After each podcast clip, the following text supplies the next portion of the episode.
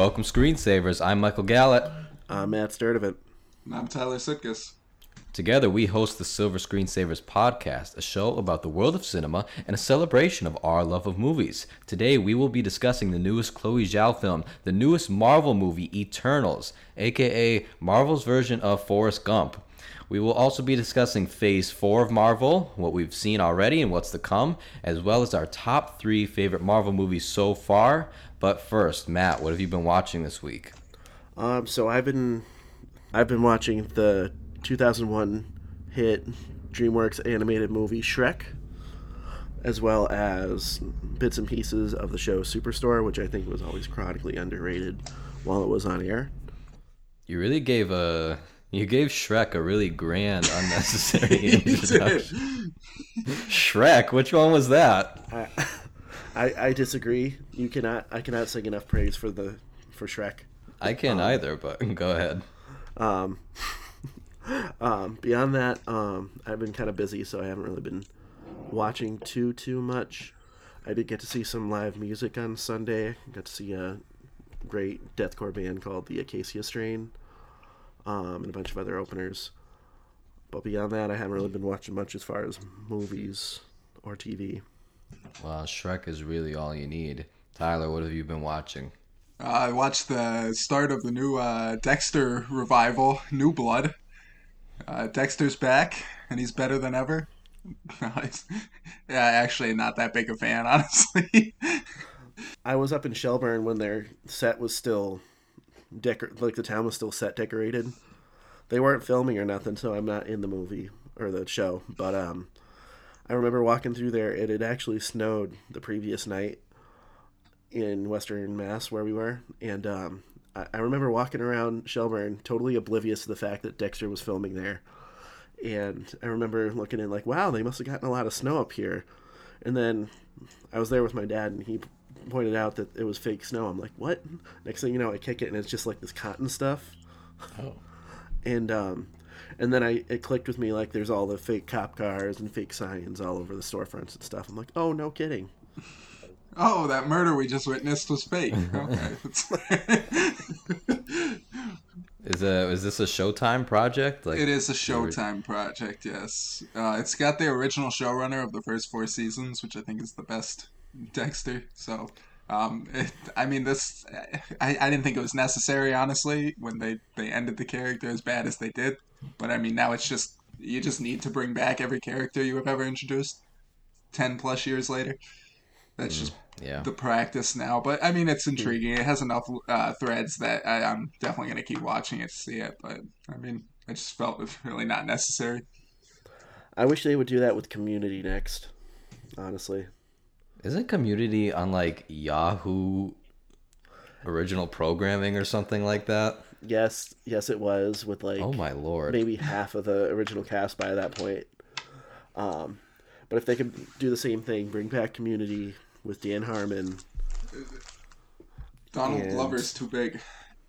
Yeah, I know. No, don't remember. Wait, me. when you say half the cast, was Chevy Chase part of that? Um, no. really? What happened to him? He was doing the newest Fletch.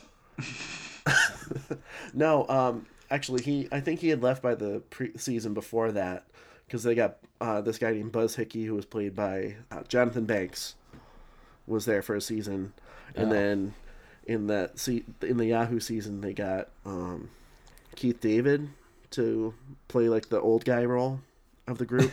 they need an old guy in a community college at all times. Just necessary. It's not community college without a geriatric. I tell you what, though, despite all that, it was actually a solid season for what it was. I mean, they did the best they could with what they had. All right, fair enough. Uh, hopefully, they revive Community. Uh, I'm going to do another new director spotlight, like I did a, a couple of episodes ago for the Lorelei writer and director Sabrina Doyle. Um, and this time the movie is called Wild Indian. It came out earlier this year. This is written and directed by Lyle Mitchell Corbine Jr. Um, stars Michael Greyeyes, and here's the description from Rotten Tomatoes. Decades after covering up his classmate's murder, Michael has moved on from his reservation and fractured past. When a man who shares his violent secret seeks vengeance, Michael goes to great lengths to protect his new life with his wife and boss from the demons of his past. Um, this is a very well done movie. It is one of those that is tense uh, the whole time. Uh, the casting is wonderful. Awesome performances by Michael Greyeyes, uh, Chaske Spencer, and Phoenix Wilson. All of them give super haunting performances. Uh, if you're looking for something different, I would say definitely check this out. Um, I can't say it's my favorite movie of the year, but it is again one of those things that uh, makes me curious and excited for what Lyle Mitchell Corbine Jr. is going to do next.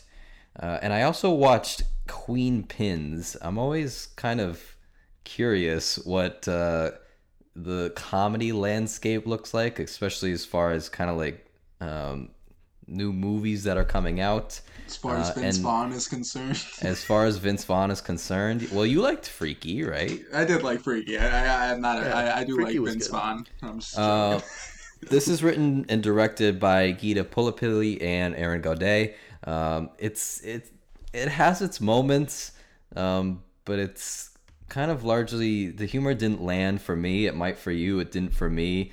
Um, Kristen Bell and Kirby Howell Baptiste are kind of giving it their all with sort of material that is um, maybe not giving them enough weapons to work with. My big takeaway from this movie is that Paul Walter Hauser can just be entertaining in any project that he is in. If it's Richard Jewell, if it's Queenpins, uh, he was in The Five Bloods last year. Unless Jamie Taco keeps taking his lines. Yeah, unless Jimmy Taco keeps taking his lines. I was waiting for that reference so bad. And then If you he, didn't say it, I was gonna say it. the only downside to Paul Walter Hauser, he never sleeps over. Not even, Even on, on your birthday. birthday. Oh. Quit taking my lines. yeah, sorry. Yeah. Uh, and I have also been kind of rewatching some some Marvel movies in anticipation of Eternals, um, and it was just pretty nice to be reminded of the great stuff that Marvel has done. Um, you know, after we may have may or may not have gotten a few films that I wasn't super crazy about, but. Uh, our ambulance countdown from the day of our recording, we have 101 days until the release of Michael Bay's Ambulance.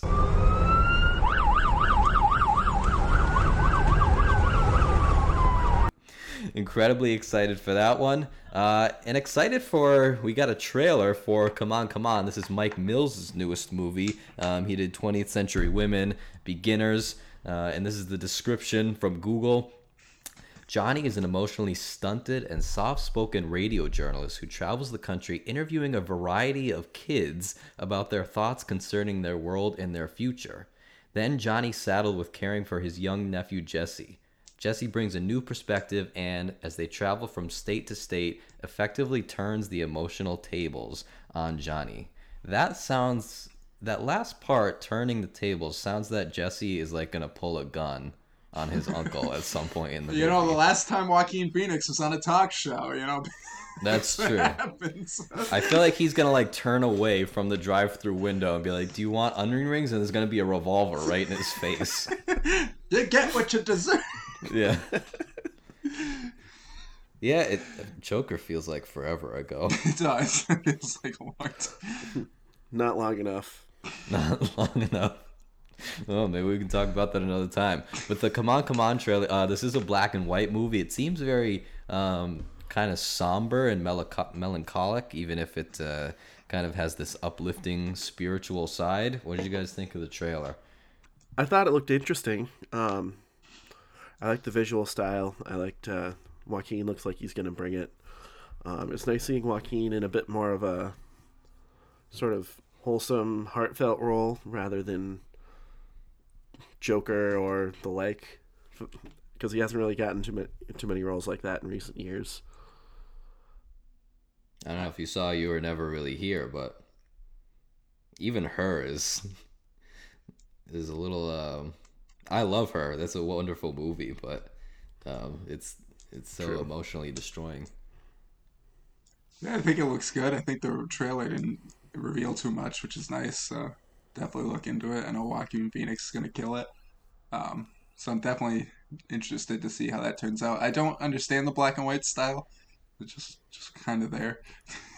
It's just kind of, well, I don't know. I guess we haven't seen the movie yet. The tragedy Yeah, of Macbeth enough. is also going to be in black and white, and uh, current Best Picture frontrunner Belfast is is in black and white as well. We'll That I can understand because that's supposed to be like him reminiscing about the past, right? So that I get. All right, fair enough. We'll see. We'll see what it's about. Tyler, you wanted to read a something that Tom Holland said. Yeah, this just just threw me off because I was like, uh, you know, what what what is this gonna be? Wait, did did Tom Holland actually say this, or is this like a he said she said bull type thing? Could be. no, this is this is his exact quote. I'll read it. So he said, "It's dark and it's sad, and it's going to be really affecting." You're gonna see characters that you love go through things that you would never wish for them to go through. What are we gonna see, like Aunt May get waterboarded or something? That mean? We're gonna see Bonesaw go. he's gonna have a really tough time connecting with his dad. yeah, it's such a weird way to describe a Spider-Man film. Yeah. Uh, we will be doing a big uh, No Way Home, big Spider Man spectacular when that comes out about a month from now, so stay tuned for that. Uh, the, uh, the only other thing I wanted to bring up before we get to our review is the three of us saw Eternals together, and there was a trailer during before it, and this was for Sing 2, which seems like a very innocent movie.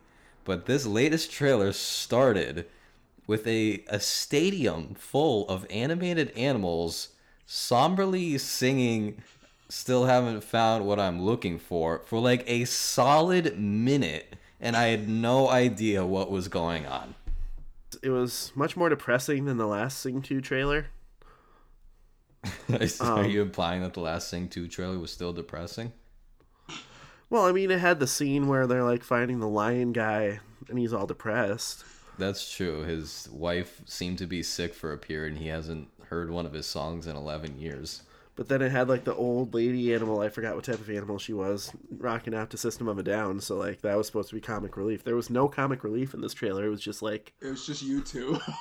yeah, which is which is even worse than just regular depression. It's depression with U2 playing in the background. What's worse? Is it is it U2 playing in this trailer for a minute or is it U2 putting an undownloadable or un Un- unskippable, undeletable. unskippable, undeletable album onto all of all of our devices? That's kind of. I, I think that's worse because, like, imagine just rocking out to your music and then just this U2 song that you never heard before just comes. You know what? I, I wish I had the confidence that we could just just automatically download this podcast onto people's phones so so they could listen to it without them asking.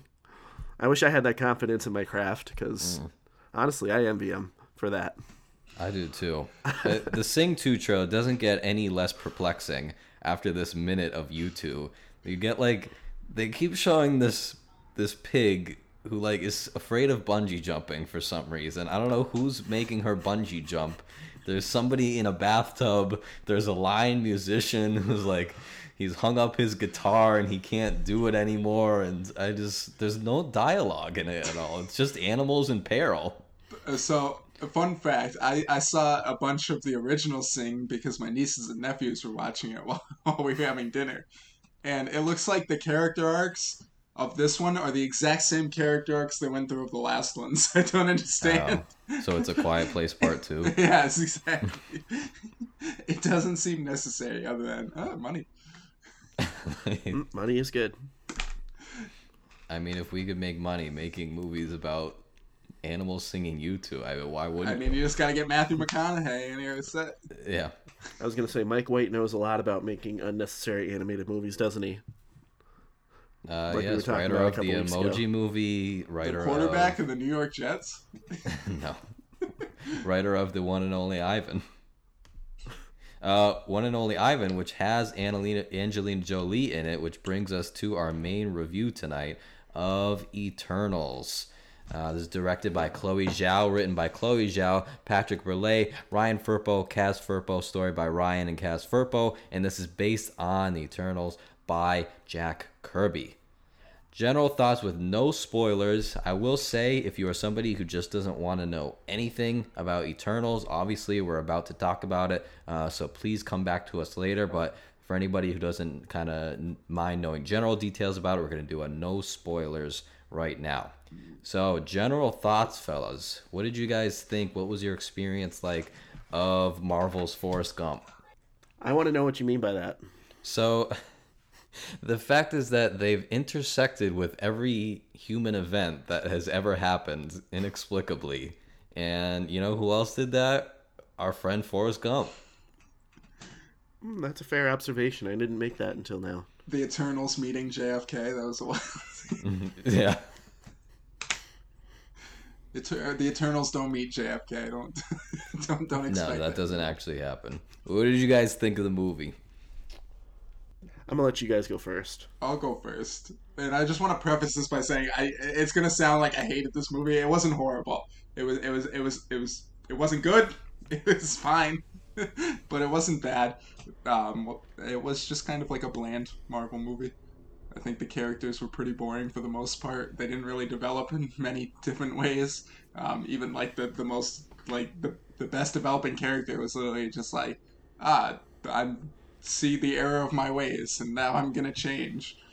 So, So, so for me, this is one of those movies that while I was watching it, I did not think it was great, and I'm still not sure that it was great. But I've really enjoyed thinking about it um, over the past few days. I have to say the strongest part of this movie is the casting, which is often the strongest part of any Marvel movie. Um, and I, I really like loved everybody, and we're going to talk about everybody a little bit later. Uh, but like even when the character development was really not that good, which it is not for some of the deserving characters and actors, um, I, I just loved being around these people and seeing them on the screen.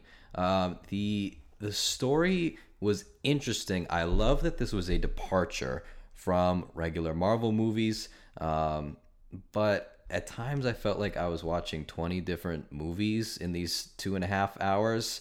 Um, it was very disjointed, and the structure, I would say, did not always help it along. Um, the visuals are wonderful, especially like, I don't know if you guys remember that sort of overhead establishing shot when they're in Babylon, but I thought that was absolutely beautiful. Uh, but other things like, I did not enjoy um, the design of the deviants. I just, I don't want to say it was bland, but I just, I don't know. I wanted a little bit more that I didn't get. Um, so overall, I'm very mixed on this movie, but I am happy that it was done, if that makes sense. I do want to just expand on the design of the things. I, I actually thought they were kind of cool. I thought they would be good in like a horror movie, but like as a villain of the movie, they were just kind of like tentacle dogs. it wasn't very compelling. Well, I think uh, the, that kind of actually helps the undermining of the deviants, which is important later on. But we'll I get to agree, that. but I mean, up until that point, I just didn't find Yeah, them that I agree. interesting of villains. Well, I tell you what, I, I definitely see your guys' points, which is why my my solid opi- my final opinion is that I liked it, but I can't say I loved it. Um, I will agree with Mike that the I thought the characters were likable and they were well acted for what we got of them. Um, Gemma Chan, Brian Tyree Henry, Lauren Ridloff, Kumail Nanjiani were probably my top favorites, although they were all pretty well solid acted, solidly acted. I did like Don Lee in his part as well. Um, like I the same, I felt the same way during this movie that I felt during Dune. Whereas I, I genuinely do want to take time to rewatch it and kind of process some of the more of the plot that happened and maybe get a better appreciation for it because there was a lot going on in this movie and I feel like I'm probably I could have missed some things that I would like to go back and try and catch. Um, I did think the plot was fine, even though some things kind of went underdeveloped or kind of went nowhere. Um, I almost feel like it would have done better as a series rather than a two and a half hour movie. Fair point. There were definitely way too many characters, so I agree with that. Like if they had done the same thing that you know they did with WandaVision or Loki, like you know break it down into like six, seven, eight episodes. You know, really take care and time to develop each of these plot lines and these Yeah. characters and provide more of a payoff. I agree. I with think that. that would have definitely made a difference. The only the only reason I would say maybe I'm not gonna say that wouldn't work as well. I just can't imagine enjoying this nearly as much on a television screen. And I'm not like a I'm not opposed to watching movies at home. Some of the best movie experience I've ever had were me watching it on a phone when I didn't have another device. Um, but I don't know. I just don't. I don't think I would have enjoyed this as much watching. Were the visuals it that good for you? I, I, mean, I liked them. I just didn't think they were. I don't know. It, it was just a very immersive experience, even when it wasn't the best. Yeah, I um, I don't know because one of well Loki Loki had its pretty solid cinematic parts, um, f- for being a small screen project, uh, but I think, I think, in a perfect world, I would be willing to sacrifice some of the cinematicness of this movie for the sake of better character development and better plot payoff. I think Marvel's biggest problem, and this has been a problem for much of their movies, they have a few exceptions to this, but they're really bad at villains. Hmm. I, I, most of their villains are so forgettable that I just, I find that a problem in most of them, and this one I don't think was any different with the two big bads of the movie that I won't spoil, but. Mm-hmm. Yeah, I think. Well, I maybe they just put all their stock in Thanos, who is now the super daddy of of villains right now, and then they just had no more gas in the tank. But who knows? Uh, I so this movie did make me feel a little stupid right in the beginning, and it's not my fault. It's just they have the scroll up of like the Celestials made the Eternals to fight the Deviants, and there's like I had to like read it three times. but so this is kind of where the movie's logic broke apart for me and th- this was an issue throughout. I thought is that supposedly, or at least for the first half of the movie, we think that the Eternals exist to fight off deviants. Are we going into spoiler territory? No, just the general concept. Okay. So, Eternals exist to fight off deviants, um, so that sort of intelligent life on Earth can can develop, right? Mm-hmm. And they're not supposed to interact or aid humans in any other way. Am I incorrect in saying that? I believe that's right. Unless deviants are involved. But the issue is, is that even in the first scene, and if you don't want to know about the first scene, then this is a spoiler for the beginning, is that they are in Mesopotamia, right? And they defeat a deviant, but then they immediately give a tool to a Mesopotamian child, a Mesopotamite. And I just didn't you like just kind of set the whole course for human history by like interacting well, directly with them? They did say like to give them technology, they just couldn't be too advanced because he wanted to give them the steam engine. Like they're not ready for this. I just I, think, I, I think it was just conflict. It sounded like they, they specifically mentioned you can't interfere in human conflict. Oh, so it was just human conflict. Yeah, which I, I, I, guess not understand. Uh, that's what I took it to mean because I mean they clearly aided them in several ways. Right, which is what I don't, which I didn't totally understand is that they definitely did um, interact with them directly several times. But you know what I don't understand. I, I'll I'll save this for spoilers because it's probably a spoiler. Actually, no, it's in the trailer. You know when he's like, "Oh, they didn't. Why didn't you fight Thanos?" Um, is that not like world changing event that like needs to be fought? That's not putting the world in danger. well, it's not. Thanos isn't a deviant. I don't know what you're not understanding. Like, he's not. like, aren't they supposed to be protecting the world for what will be revealed later? the Eternals so... literally went up to Thanos and said, "You're not a deviant, are you?" And he went, "No." And they're like, "Well, all right, this isn't okay. our fight." Yeah, but no one talks about how the defenders and the Inhumans were sitting that one out too, though. That's true with those bums. That's true. And then the, the Inhumans. Has anyone thought about the Inhumans? Not until right now. Anson Mount's like woo. I got very Age of Ultron vibes uh, from this movie because there was a lot of like uh, human love, love for non-human characters loving humans. It's a lot of human that? love. Yeah. At, at the end of Age of Ultron, when they're like, "Oh, those Earthlings, they're a plucky bunch, right?" And they're like, "Yeah." it was the same deal here. It was like, oh, we we grew to love them over these thousands of years of protecting them, and there there was this idea of, well, if we didn't allow them to have flaws, then they wouldn't be human, and I don't think the movie justified that. Why? I feel like they could have stopped a lot of suffering. They could have absolutely, but the deviants weren't involved, so it's, it's Yeah. fine. That's where the movie. I I don't want to say it fell apart because it didn't totally ruin it for me, but it didn't totally make sense. No, and I mean back to my point. So they're fighting the deviants, so they don't. Well, I mean that's maybe spoiler territory, but they, they're protecting humanity from them. So why does it matter if it's a deviant versus another being? I don't understand. I that's just the rules. I, no, the plot doesn't the plot kind of go in and explain that to a point. Well, specifically because they have to. Uh, spoiler, maybe they have to advance, but the, Yes. Thanos is keeping them from that by eliminating half the population. I see what you're saying. Yeah, true. so true. I don't understand For, why that's. for for spoiler-free reasons, I get that. yes, for Yes, spoiler they do. for- We will get into. They do explain it more, and we will get into it later. Um, but as I was watching the movie, that was that was bothering me a little bit.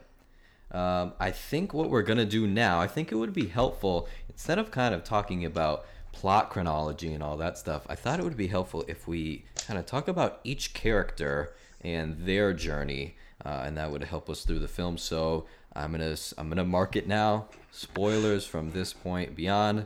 I will give you a few seconds. Um, in the meantime, maybe we could all sing. Still haven't found what I'm looking for for a whole minute to give people a spoiler buffer. Not a chance.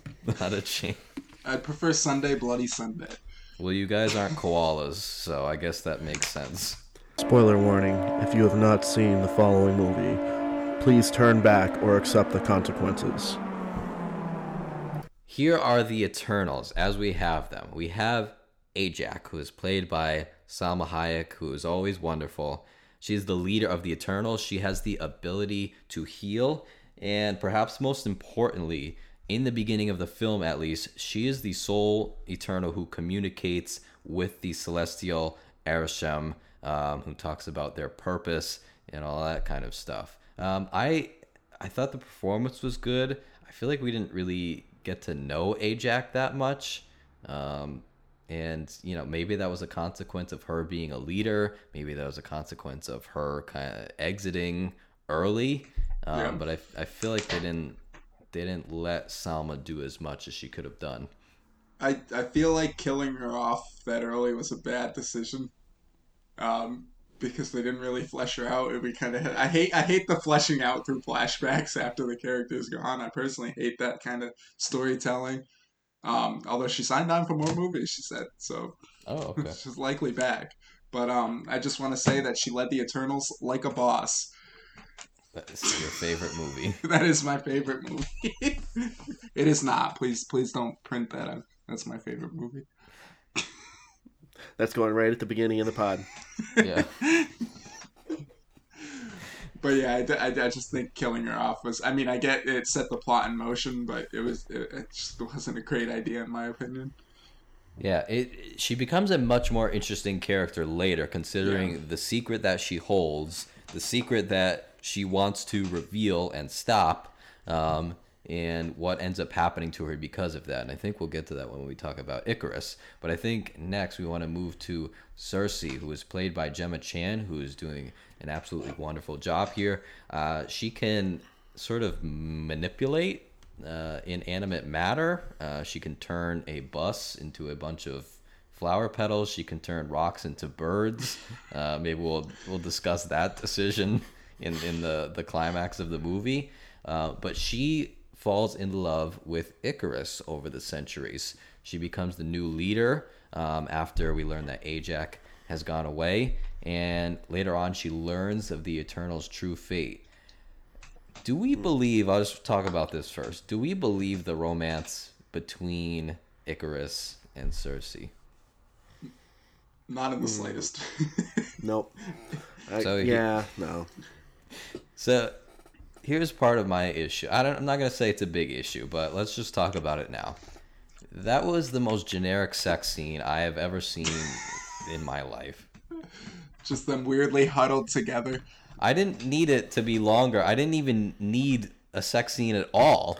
No, it, it didn't belong there. It, they just felt the criticism and they're like, we're gonna throw one in and it's gonna be the weirdest, most robotic thing you've ever seen on screen. Like they're just staring at each other. It had all the. It was the greatest hits sex scene, right? It was the guy's back is the the biggest thing in the frame. Her hands are like clutching it. He's covering her, and they're just kind of looking at each other. Well, now people won't be asking Disney for sex scenes anymore, so I think they got That's what they true. wanted. They're gonna be like, okay, that's, that's fine. I would have just felt awful for any citizen who had just walked up on because they were just out in the open. Any Yeah, but who- Where was that? Byzantine? The Byzantine Empire? What what was that time period during that? I don't remember, but that could be I don't correct. remember. Yeah, but then they could but just call they could just call Druig to erase their memories, and it's fine. That's true. You think that's how humans discovered sex? That's, yeah, they didn't know about it before. They're like, no, you can't do this unless deviants are involved. Yeah.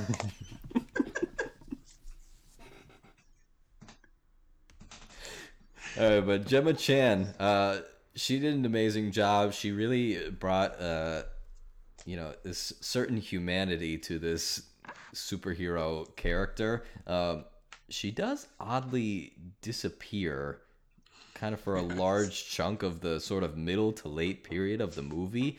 Uh, and then when she kind of returned to talk to Arishem and reveal this secret to everybody, um, it's I, I'm like, oh yeah, there's her. Like I don't want to say I'd forgotten that she was there, but she just was so absent for a while. I find that the case with a lot of these. I'm sorry, I didn't mean to cut you off. No, With a lot of these large ensemble casts lately, I think the most jarring one recently was uh, a movie I didn't enjoy that much, which was Werewolves Within. Um, just kind of like with with the whole town interacting. I don't even know how to say Milana Vayntrub, butchering her name, just kind of disappears for a significant portion, and that reminded me of this. And this, Oh. she like met she, like she's just kind of rem- like talks, and I'm like, oh yeah, she's in this movie.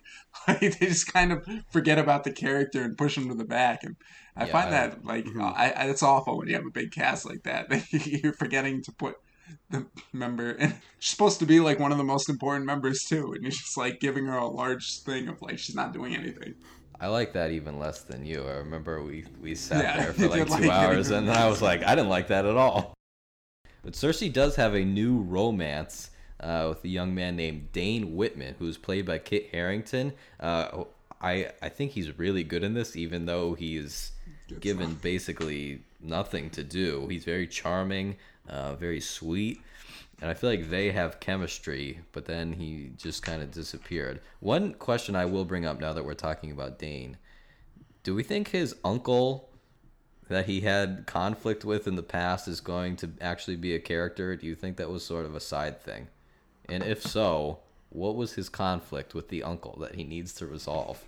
So his uncle is likely the old Black Knight, I'd imagine. Oh, that's true. So I'm assuming that's what the movie's going to be. Well, it sounds like Blade's going to be about that because you do hear Mahershala Ali. I thought it was perhaps that uh, he saw his uncle double dip into the French onion dip at a party, and he was like, "I just saw you double dip," and the uncle said, "I didn't do that, and I don't know why you would accuse me of that." And they've been fighting for you. I thought, but that makes more sense what you said. True. They're going to be like, we were both, wow, me and Ikaris were in Game of Thrones together and we were brothers. Yeah. How weird is it that you're dating both of us? And that and that one is a remarkably better actor in this than the other.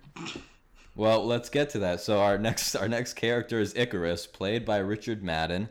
Um, he is kind of the the Marvel Superman. He can fly. He has eyeball lasers. Uh, he's in love with Sersi. And kind of his big thing is that we learn later in the film that Ajak informed him of the Eternal's true purpose, which I guess we can talk about that now. Is that so? The Eternals are meant to fight the deviants, but not just to save humans. They need to fight deviants uh, so that humans will will be able to develop, and at cer- a certain point, a new celestial will be born out of the earth. which will destroy everybody.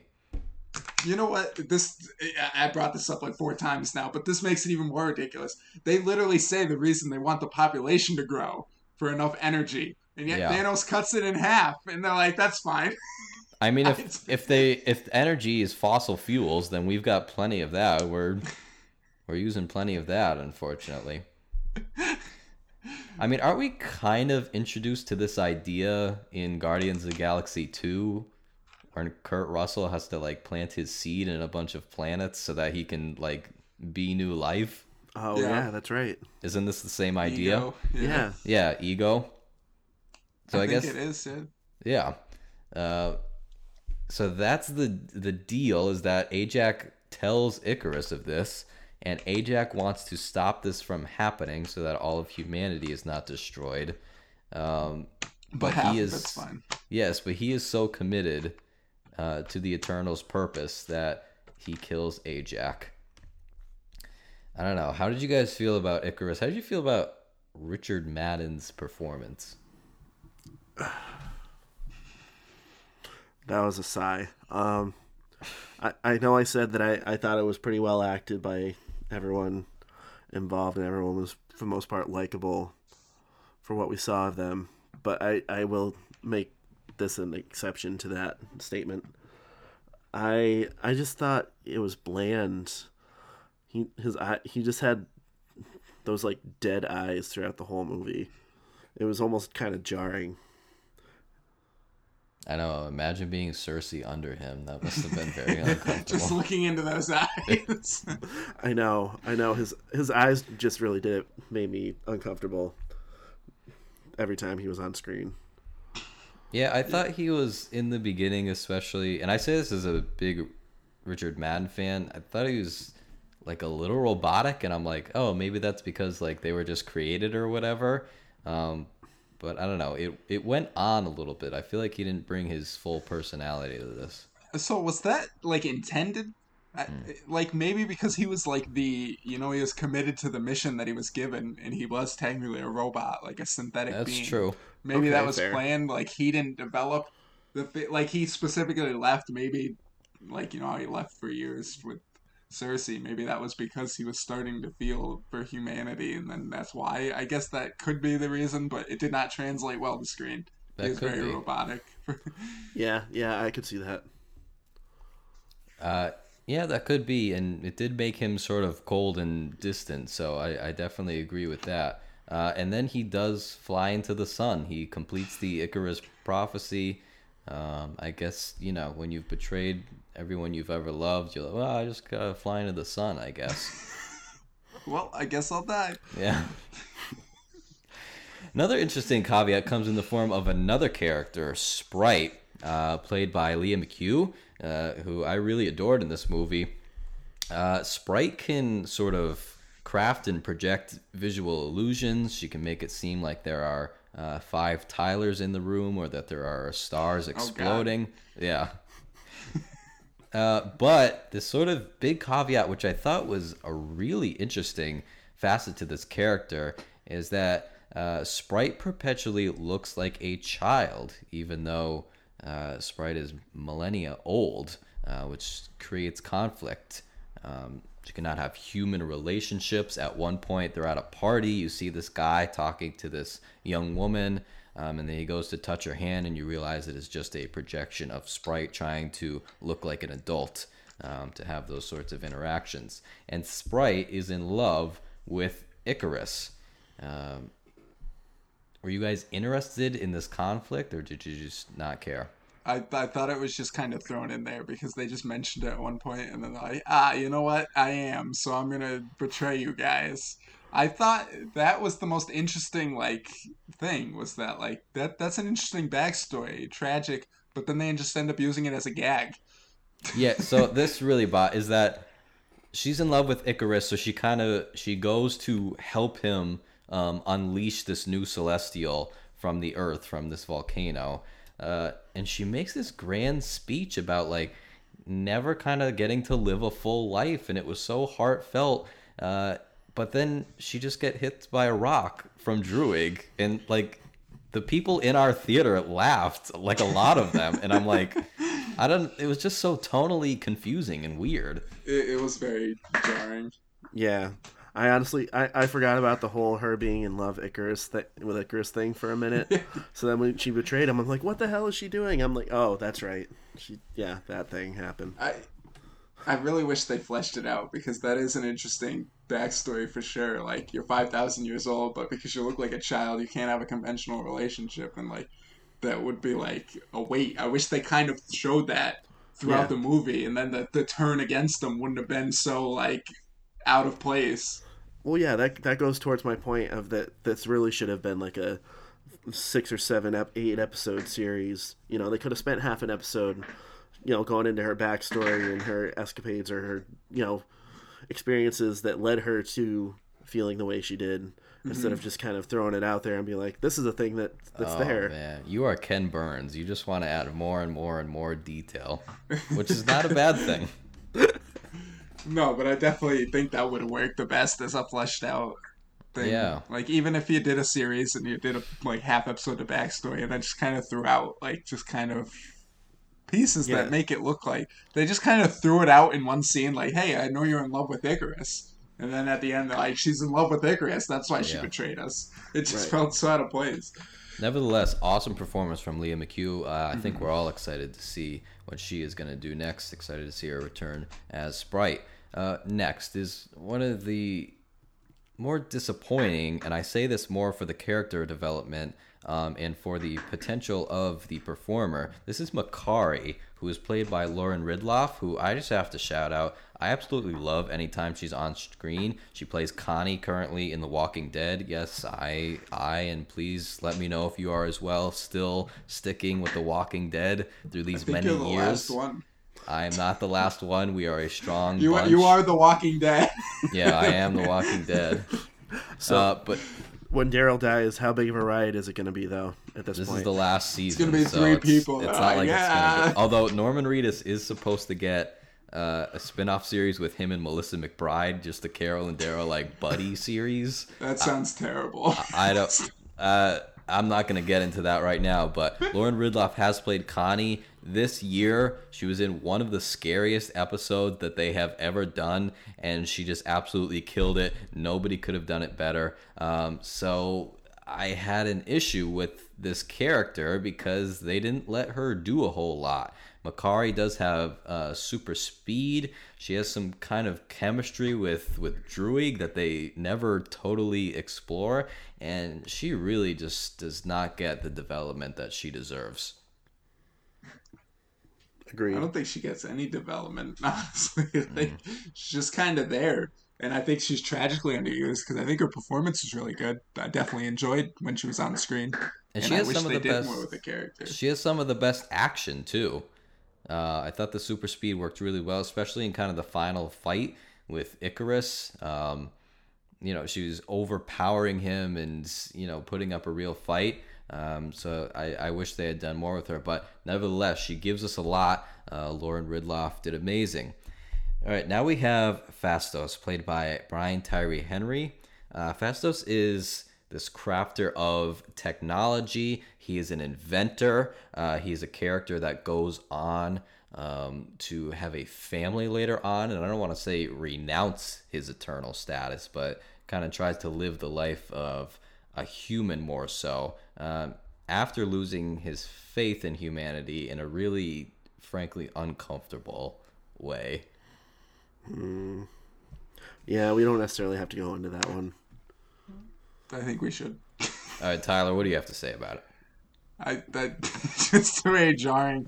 He did Hiroshima basically. Right, his advances in technology led to the atomic bomb, um, which I it didn't quite sit right with me. Um, but They literally could have just done been like, oh, they used my technology to do wage wars. Like, you know, I don't try to be like in the middle of Hiroshima, and be like, I don't, we can't save them. They're horrible. Was just a odd scene.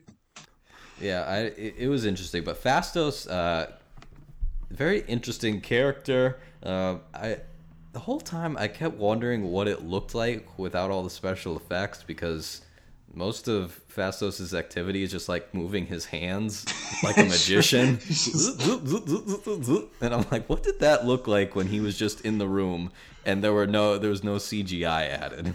Do you think they gave him direction of what to do with his hands? Or Exactly. just like do whatever you want and we'll find figure it out later. Do you think he was he was at home with his family, like sitting on the bedside, and they're like, Brian, what's wrong? I'm, I'm just rehearsing. I hope I'm that's the inventing. case. Yeah. Uh, Phastos also has uh, this this awesome uh, capture effect on Ikaris in the final fight, uh, which I, I thought the final fight was much more interesting than a lot of Marvel movies because it was kind of friend on friend. Um, I think maybe when we talk about Thena, we'll get into like the crow stuff, which I didn't think was quite as quite as effective. Uh, I keep forgetting his name's Crow. Yeah, Crow. the Crow. Uh, how about Kingo, played by Kumail Nanjiani, who I'm a big fan of? Uh, he has laser fingers and he's a Bollywood star. Dumb power. I just want to shout that. out. I just want to bring this up right now because it fits. What, what, who decided the powers of these Eternals? They're like one guy's gonna get finger guns, Yeah. The other guy's gonna get laser eyes. One of them's gonna get gloves that he can manifest to punch things. The other's gonna make spears and swords. Do you think he ever accidentally does finger guns at somebody and kills them? He'd be like, Yeah, hey, he's like pew pew. hey, boom. can you get me another beer from the fridge? You got it. Oh, oh, oh. Well, more beer for me. Uh, but he uh, he becomes a Bollywood star. Um, tries to do fame and fortune and all that kind of stuff. He has. I just want to highlight who is probably the all star of this movie. Uh, Harish Patel, who plays Karun, who is uh, Kingo's manager and valet. He he was really the heart of the film. He he was funny. He was charming. He was heartfelt. I thought that guy was awesome, and I would love to see him in more more Eternals Agreed. films and other films. Uh, Marvel Studios actually released a promo poster with him on it, Awesome. which I thought was well deserved. Just him? Just him, yeah. Oh, good. Yeah, he was excellent. Uh, Kingo, very funny. Um, the documentary stuff I thought played to mm, varying degrees of effectiveness. I still unanswered question is when Sprite like disappears as the camera is on her, is she still in the seat when Ikaris sits down? Did Ikaris just like sit directly on her and crush her? yes, she died in that scene. Uh, yeah, I was wondering to say that was my first thought as soon as that happened. Was like, did she move? like, just, literally just like, oh, okay, now this chair's free. I don't know. Maybe she can't be felt when she's invisible. Maybe she, maybe it would be a fly situation where when she turns uninvisible, she just merges with Ikaris.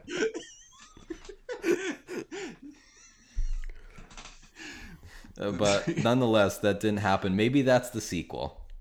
That is the sequel. They've merged. Yeah, and it's so it's it's Sprite Ikaris, and then they throw in Jeff Goldblum uh, just to be just to honor uh, the David Cronenberg film. Uh, but Kingo does an interesting thing, which kind of late in the game when they learn that Ikaris is betraying humanity, betraying the Eternals. He's just like, well, I c- we're not powerful enough. Peace out, and then he walks out. And then he just reappears at the end. They dap it up like it's all good. I don't. Kumail was busy that week. He was getting swole. I- Which why do you get swole for this? he literally shot laser beams and then didn't even show up for the final fight. which which I gotta say was a dumb decision. Like you you've created this cast of superheroes for this movie and you're like, yeah, one's just gonna sit it out. Yeah. Come on. It's a final battle between them. And you're just gonna have one of the members who's probably like the most screen prominent on the screen one. He probably has the most lines, I'd imagine. Right. And, And, and he's it just was gonna sit out the fight. It could have been an interesting conflict but it, I just feel like it was so thrown in there, like ah, no, we can't beat him. Right, I thought uh, he was gonna come in during the fight. Right. Like they couldn't beat him, and he's like, "Well, I'm here. We can now." No, he's just like, "I'll see you guys later." I think he was really just self conscious about the laser fingers. It's like everybody else can do cool stuff. This guy's an inventor. She can make illusions. Have laser fingers. pew pew. All right, we have Druig as well, played by Barry Keoghan, uh, who I have enjoyed in many things. Quick recommend if you haven't seen the movie uh, American Animals, definitely do, but I won't spend too much time on that. Uh, Druig has the power of mind control. Um, he often wants to control the minds of humans to stop them from doing the foolish things that humans do, but is is kind of always stopped. Uh, as mentioned, he has this kind of chemistry with Makari, but that it's never fully explored. Um, and he appears to be, I don't want to say the black sheep, um, but sort of the recluse of the Eternals. I thought he was fine. I thought he was just another character. Like, I mean, I, I, they just needed some conflict, so they threw him in, which then he ended up being like fine. Well, well, actually, I will. I do want to. I do want to make point out. You know, a lot of. I watch a lot of like YouTubers and people doing fan speculation about this movie, and a lot of people I feel like were assuming that he was going to be the Eternal that kind of turns against the rest of them and really be like the. Well, be like the black sheep, and be one of the antagonists of the movie and it did seem like they were starting to go that direction, but then they really faked it out, faked us out to a point, um, by making Ikaris into the bad one. Um, but so I don't know if, like, maybe Marvel picked up on what people were thinking, and I, I mean I don't know if it was already done by that point or not, but Uh, it could have been a red herring situation. right. I, I wonder. I wonder how far. I wonder how far along they decided to make that the red herring situation if it was always the intention or just because they wanted to throw off these these darn uh, fan speculators that are I feel like it always was, just for how like antagonistic he is when he's introduced in the present, and then all of a sudden he's like, "Nah, I'm good." Yeah, and if anyone saw Green Knight, you know that Barry Keoghan can play a character who whose friendliness is not always what it seems. Or uh, Killing of a Sacred Deer, he does the same thing. I definitely think his power was interesting in that, like, he realizes, hey, like, I'm watching all these atrocities happen when I have the power to stop it, and I can. But I, I don't think it manifested itself well into him just living in the Amazon possessing a few people. like, I feel like they could have done something more interesting with that. I agree. Final two characters have a very interesting relationship. We have Gilgamesh, played by Don Lee, um, who is the strongest of the Eternals. Um, uses these kind of strength in combination with this cosmic energy that the rest of them also wield. Um, and then we have Thena, played by Angelina Jolie. She is a cosmic warrior. She can craft any weapon. She has this really cool armor. Um, and these are both really strong characters, really strong performances. But Athena has this interesting caveat uh, where she develops a sort of memory disorder, where she is. It's Mahd Wy'ry. yeah, I'm glad you remember what it was called because I was blanking. I think it's the dumbest name they could have used, so she stuck is with me. weighed down by memories. Um, I believe it. I believe in source material that is because they um, were built as Eternals, but like they have certain human capabilities, so there's some disconnect there, and they get say it again, Mahd Wy'ry. Mahd Wy'ry. So she gets Mahd Wy'ry, which causes her to attack her fellow Eternals, which the the timing of this stuff really didn't make sense to me. It would always be when they were attacked by some external force. Then she just decided to go. In. I just don't understand the decision. I thought the the Mahd Wy'ry um, relationship with Gilgamesh was very interesting in that um, she would have to forego her memories in order to sort of get rid of this affliction. But Gilgamesh decides to protect her, uh, keep her from harm, and keep her from harming others, which I thought was incredibly sweet. Um, I just in sort of a practical way, I don't get the decision to cast Angelina Jolie as a mighty warrior and then have her like inhibited half the time. I don't get that decision. I think, and I feel like I've said this a lot now, but I think it is an interesting concept that they just did not execute well. Because like it's cool that like because they're supposed to get their memory wiped after every planet, and now she's haunted by the memories of like what they're doing. But it manifests itself in like ah, I'm just gonna attack my teammates every Yeah. once in a while when it's most inconvenient. It's just if they did that better, I think it would have worked a lot better. I think that's going to lead to me saying the same thing I've been saying with all these characters and plot points too. Is that it would have been so much better as a series if they had spent more time just fleshing the stuff out.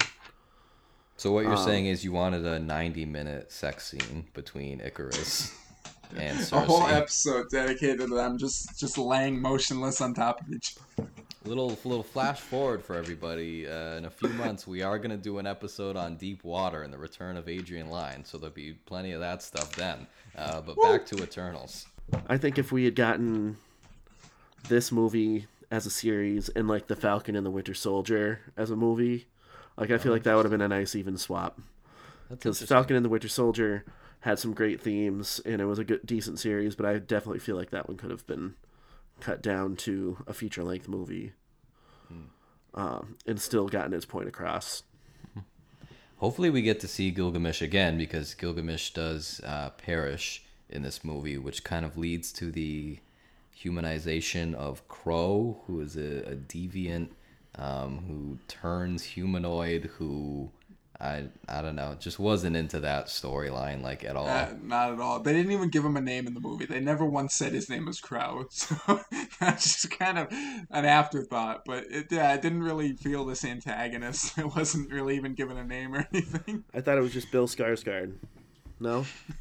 I mean, it, it was just in a lot of deviant special effects.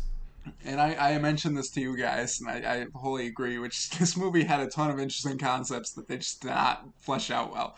In the Deviants, when you learn their backstory of that, they were created by Erame- Er- Arishem. Yep.